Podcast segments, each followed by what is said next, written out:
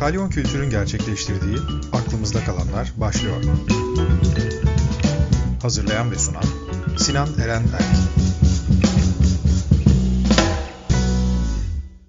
Herkese merhaba. Aklımızda kalanların yeni bölümüne hoş geldiniz. Bugün yanımızda sanatçı Gülden Ataman var. Gülden nasılsın? Teşekkürler Sinan. İyiyim. Sen nasılsın? Ben de iyiyim. Çok teşekkürler. Bugün seninle hem sanatsal pratiğin üzerinden hem yakın dönemin de biraz da geçmiş tarafta sanatta ne yaptığınla ilgili, kendini nasıl var ettiğinle ilgili bir sohbet gerçekleştireceğiz. Bir de aynı zamanda yakın zamanda evini taşıdın, Antalya'dan İstanbul'a geldin. Biraz o tarafın üzerinden de sormak istediğim birkaç soru var ama her şeyden önce dinleyicilerimiz için biraz kendini anlatır mısın? Tabii. Aslında şöyle bir örnekle başlamayı tercih ederim. Yakın zamanda bir arkadaşımın bir sanat alanı gibi bir yer oluşturmaya çalışıyordu ve anlatacaklarım var diye bir bölüm yaptı ve belli pratiklerden işte belli sanatçılar ya da makerlar onları davet edip kendi hikayelerini anlatmasını istiyordu. Ve bunun öncesinde de böyle bir afiş, bir paylaşım yapılabilecek bir post oluşturmaya çalışıyordu ve insanların işte title'larını, ne yaptıklarını, ne olduklarını, kim olduklarını yazmaya çalışıyordu. Bana sadece şunu sordu. Şimdi seni nasıl tanıtayım, ne diyeyim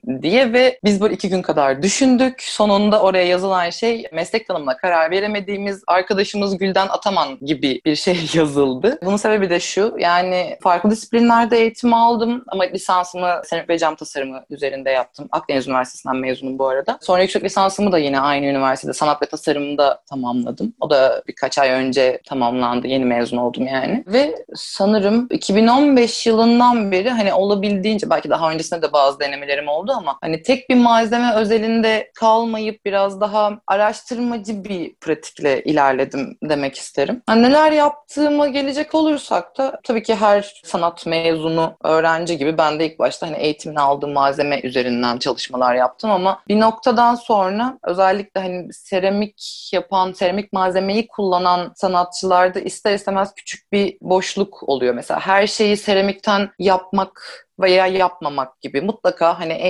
eğitim hayatının başında ya işte sonrasında en azından benim çevremdeki insanlarla hani ettiğim sohbetlerde çıkardığım sonuç bu ki mutlaka bir hani herhangi bir şeyi anlatacağımız herhangi bir meseleyi esere dönüştürürken o noktada or, oradaki her şey seramik malzemeyle yapılmalı mı yapılmamalı mı? Hani bu soru üzerinden ben çok uzun bir süre hani bir, bir boşluğa düştüm. Gerçekten ciddi bir kafa karışıklığı yaşadım. Çünkü civarımda gerçekten her şey seramikten yapılıyordu. Ben de bunu yapıyordum ve bu bir yerden sonra bana yetmemeye başladı açıkçası. İşte bir, biraz da böyle hani mizacımdan da kaynaklı böyle onu merak ettim, başka pratikleri merak ettim. Biraz ondan biraz bundan derken böyle biraz hani bir pis boğazlılık gibi ne kadar çok malzeme öğrenebilirimin peşine düştüm ve daha sonra bunları nasıl tam anlamıyla bir karar aşamasına oturtabileceğime baktım aslında. Çünkü tamam benim bir fikrim var. Aa bence çok süper bir fikir, çok güzel bir fikir ve bunu anlatmalıyım dese bile herhangi bir sanatçı onu asıl mesele oradan sonra başlıyor. Burada bir fikir var ve bu fikri bir görsele dönüştüreceğinde ne bunu karşılar? Neresi bunu karşılar? Hangi ışık, hangi malzeme, o bu derken ya da orada bir kayboluş yaşanır ya da ortaya bir şey çıkar. Ben sanırım biraz orada bir süre kadar kayboldum. Onun haricinde son yıllarda biraz da bu malzeme pratiğini edinme sürecinde çok fazla atölyelerde çalıştım. Birden fazla şehirde bu arada. Yani bir, bir süredir sanırım göçebe bir hayat sürüyorum. Hani senin de bahsettiğin gibi hani henüz yerleşik bir düzene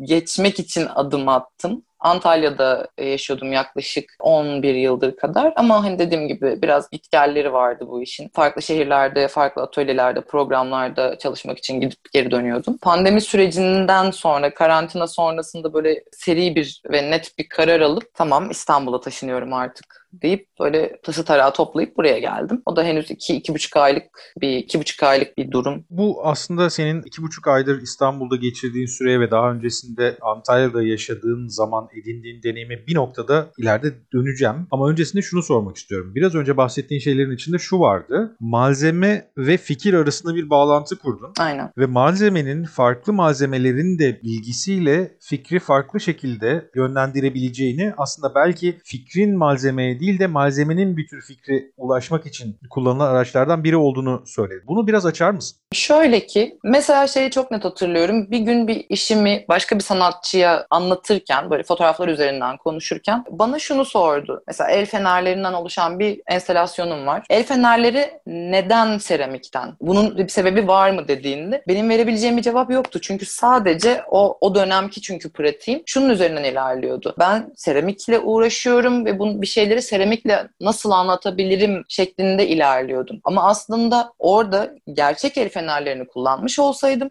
aslında daha net bir ifade elde edecektim. Daha doğru bir ifade elde edecektim. Çünkü orada aslında bir alternatif gerçeklik yaratmaya çalışıyordum. Ve yapmak istediğim şeye ikincil bir yol açıp aslında biraz daha vermek istediğim idenin netliğini dağıtmış oldum. Hani bu bunu bir öz eleştiri gibi alabilir tabii ki herkes. Ki bunu yapmak gerektiğini de düşünüyorum. Az, az önce de bahsettiğim gibi aslında hani böyle bir bir şeyleri şundan yapmak durumundayım. Çünkü benim sanatsal ifadem bu yani ya da benim uzmanlık alanım bu malzeme malzeme, seramik ya da atıyorum pentür ya da bronz hiç önemli değil. Hani kendi uzmanlığında o yani güvenli bölgende kalmak biraz daha sanki özgüven yaratıyor sanırım. Sanki her şeyi aklından geçtiği gibi en iyi bildiğin malzemeyle bir anda ortaya dökebileceğini, bir anda insanlara sunabileceğini hissettiriyor. Ama biraz sanırım o güvenli bölgenin dışına çıkmaya en azından bir denemek için bir, o bir adımı bir kez olsun atmaya her sanatçının ihtiyacı olduğuna inanıyorum. Aklımızda kalanlar serisi içinde konuştuğumuz, daha önce birlikte konuştuğumuz sanatçıların aslında belki tamamında diyebilirim. Kendi konfor alanını bırakma söyleminin çok ağır bastığını fark ediyorum. Bunun genel olarak sanatçılar için de zaten ağır basan bir fikir olduğunu hep düşünüyordum. Bu konuşmalarla da birazcık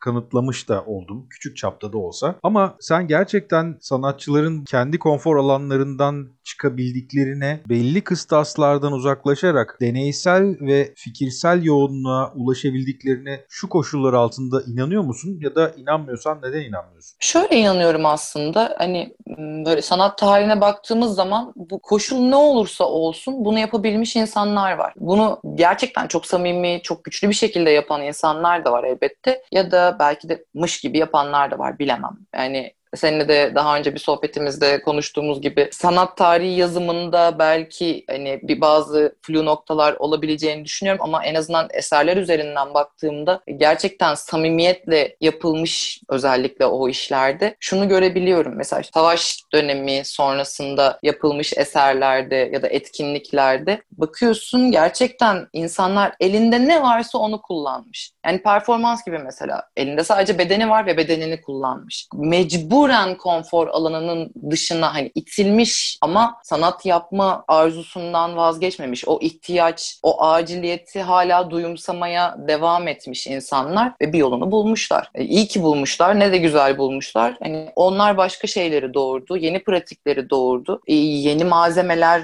artık sergi salonlarına girmeye başladı. Her ne kadar eleştirilse de işte readymade'ler vesaire. Hala yeri gelip alay konusu olsa da yani ben bunun açıkçası var olduğunu düşünüyorum. Buna buna bir iade ediyorum. Gerçekten sanatçılar konfor alanı dışına çıktıklarında daha her ne tabii ki ilk başta olmasa bile mutlaka da yeni bir alan, yeni bir bölge kendilerine yaratıyorlar. Eski noktaya geri dönmeye çalışsalar bile hiçbir zaman eskisi kadar sığ bir suda yüzmeye çalışmıyorlar. Ben buna inanıyorum. Peki sence bu konfor alanından çıkmak durumu bir yabancılığı mı getiriyor yoksa yabancılıktan dolayı bir konfor alanından çıkmak mı söz konusu? Çünkü bahsettiğin örneklerde örneğin insanların elinde sadece bedeni olduğu için performansa yöneliyor diye bir fikri ele alırsak bunun ne kadarına katılıp ne kadarına katılmadığımı da şu anda bir taraftan sorguluyorum kafamda. Hı hı. Ama bunu söylediğin gibi alıp düşünürsek bu aslında bir tür yabancılaşmak fikri mi sonrasında getirecek yoksa aslında yabancılaşıldığı için mi yoksunlaşılıyor ve buradan bir fikre çıkıyoruz sence? Yani sanatçı burada yeni bir şeye çıkarken aslında onun itici gücü bir noktada o yabancılaşma fikri mi yoksa yoksunlaşma durumu mu sence? Ben yabancılaşma olduğuna inanıyorum buradaki asıl çıkış noktasının. Çünkü eğer hani bir, bir zihne bir soru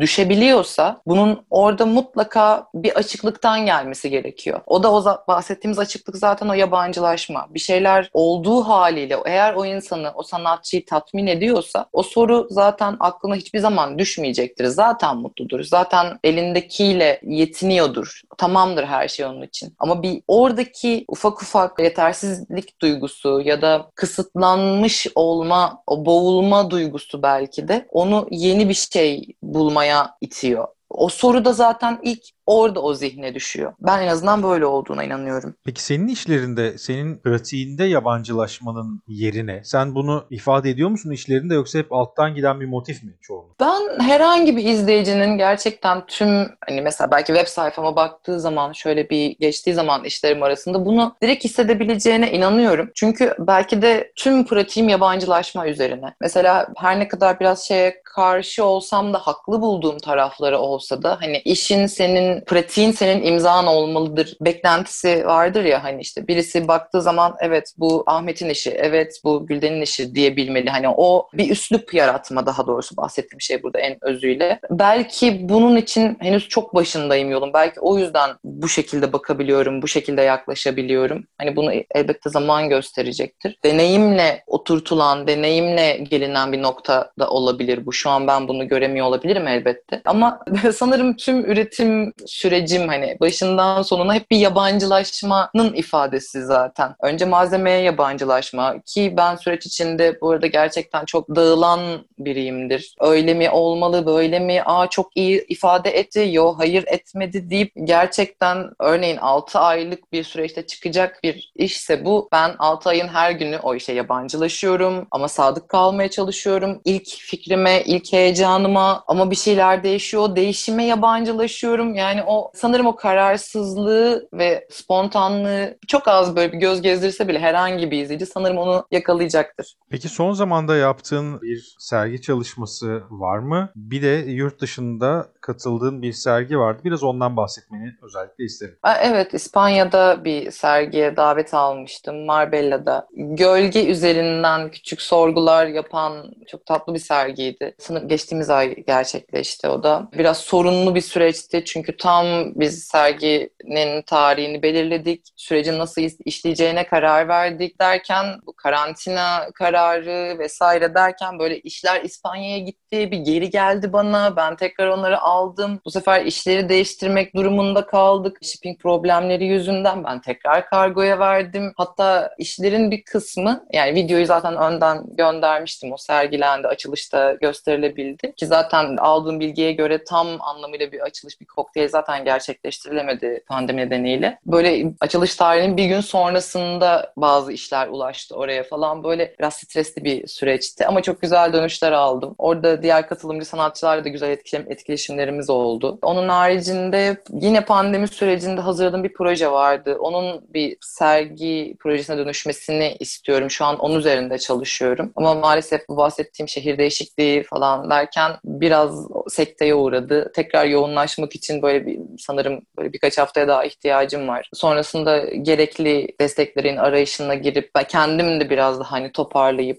metnini falan tam anlamıyla oluşturup onun hayata geçmesi için çabalayacağım. O da çok böyle kısa bahsetmem gerekirse bayağı aslında bir karantina bunalımından yani negatif bir duygu durumundan çıkan böyle güzel bir etkileşim oldu. Ortak duygu durumunu biraz da ifade etmek için böyle farklı ülkelerden 30 farklı insanla etkileşime girip onlardan bazı görseller, kaç sözcük talep ettim ve onları bir araya getirdiğim bir çalışma yaptım. O dönemde mesela beni ciddi anlamda heyecanlandıran bir proses oldu. Çünkü kiminle paylaştıysam benim heyecanımı onlar da heyecan kattılar. Duyduklarında çok duygusal, çok güzel tepkiler verdiler. Çok güzel arkadaşlıklar kurduk hatta o kişiler içinden. Benim kadar onlar da hani içselleştirip sürekli bilgi almak istediler, sürekli sorular sordular gidişat hakkında ve bu beni çok mutlu etti. İki hafta sonrasında 8 Ekim'de Kurşunlu Han'da bir sergimiz olacak, bir karma sergi. Aydan Uzun adında genç bir küratörün sergisi olacak. Onun haricinde şu anda başka bir sergi programım yok. Biraz önce söylediğin gibi 11 sene yaşadığın Antalya'dan yakın zamanda İstanbul'a geldin. Bu süreçte Antalya'daki sanat ortamıyla İstanbul'daki sanat ortamını değerlendirdiğin zaman, karşılaştırdığın zaman aradaki evet İstanbul'un daha canlı ve daha imkan olarak fazla olmasının dışında karşılaştırabileceğin bir takım şeyler var mı? Bu birinci sorum. İkinci sorum da şu olacak. Seramikle uğraşırken bunu kendi evinde bir ressam gibi ya da belki bir heykeltıraşın daha küçük boyutlu çalışma çalışmalarını yapabileceği bir şeyden farklı olarak bir atölyede ve büyük makinalarla yapma ihtiyacındasın. Böyle olmak durumunda. Bunu nasıl karşılıyorsun? Antalya'da nasıl karşılıyordun? İstanbul'da nasıl karşılıyorsun? Bu kolektif çalışma ortamlarında nasıl geçiyor senin için zaman ve üretimine nasıl yansıyor bu? Aslında son yıllarda Antalya'da umut verici gelişmeler var. Özellikle getirilen sergiler mesela işte Yapı Kredi Koleksiyonu sergisinin gelmesi, işte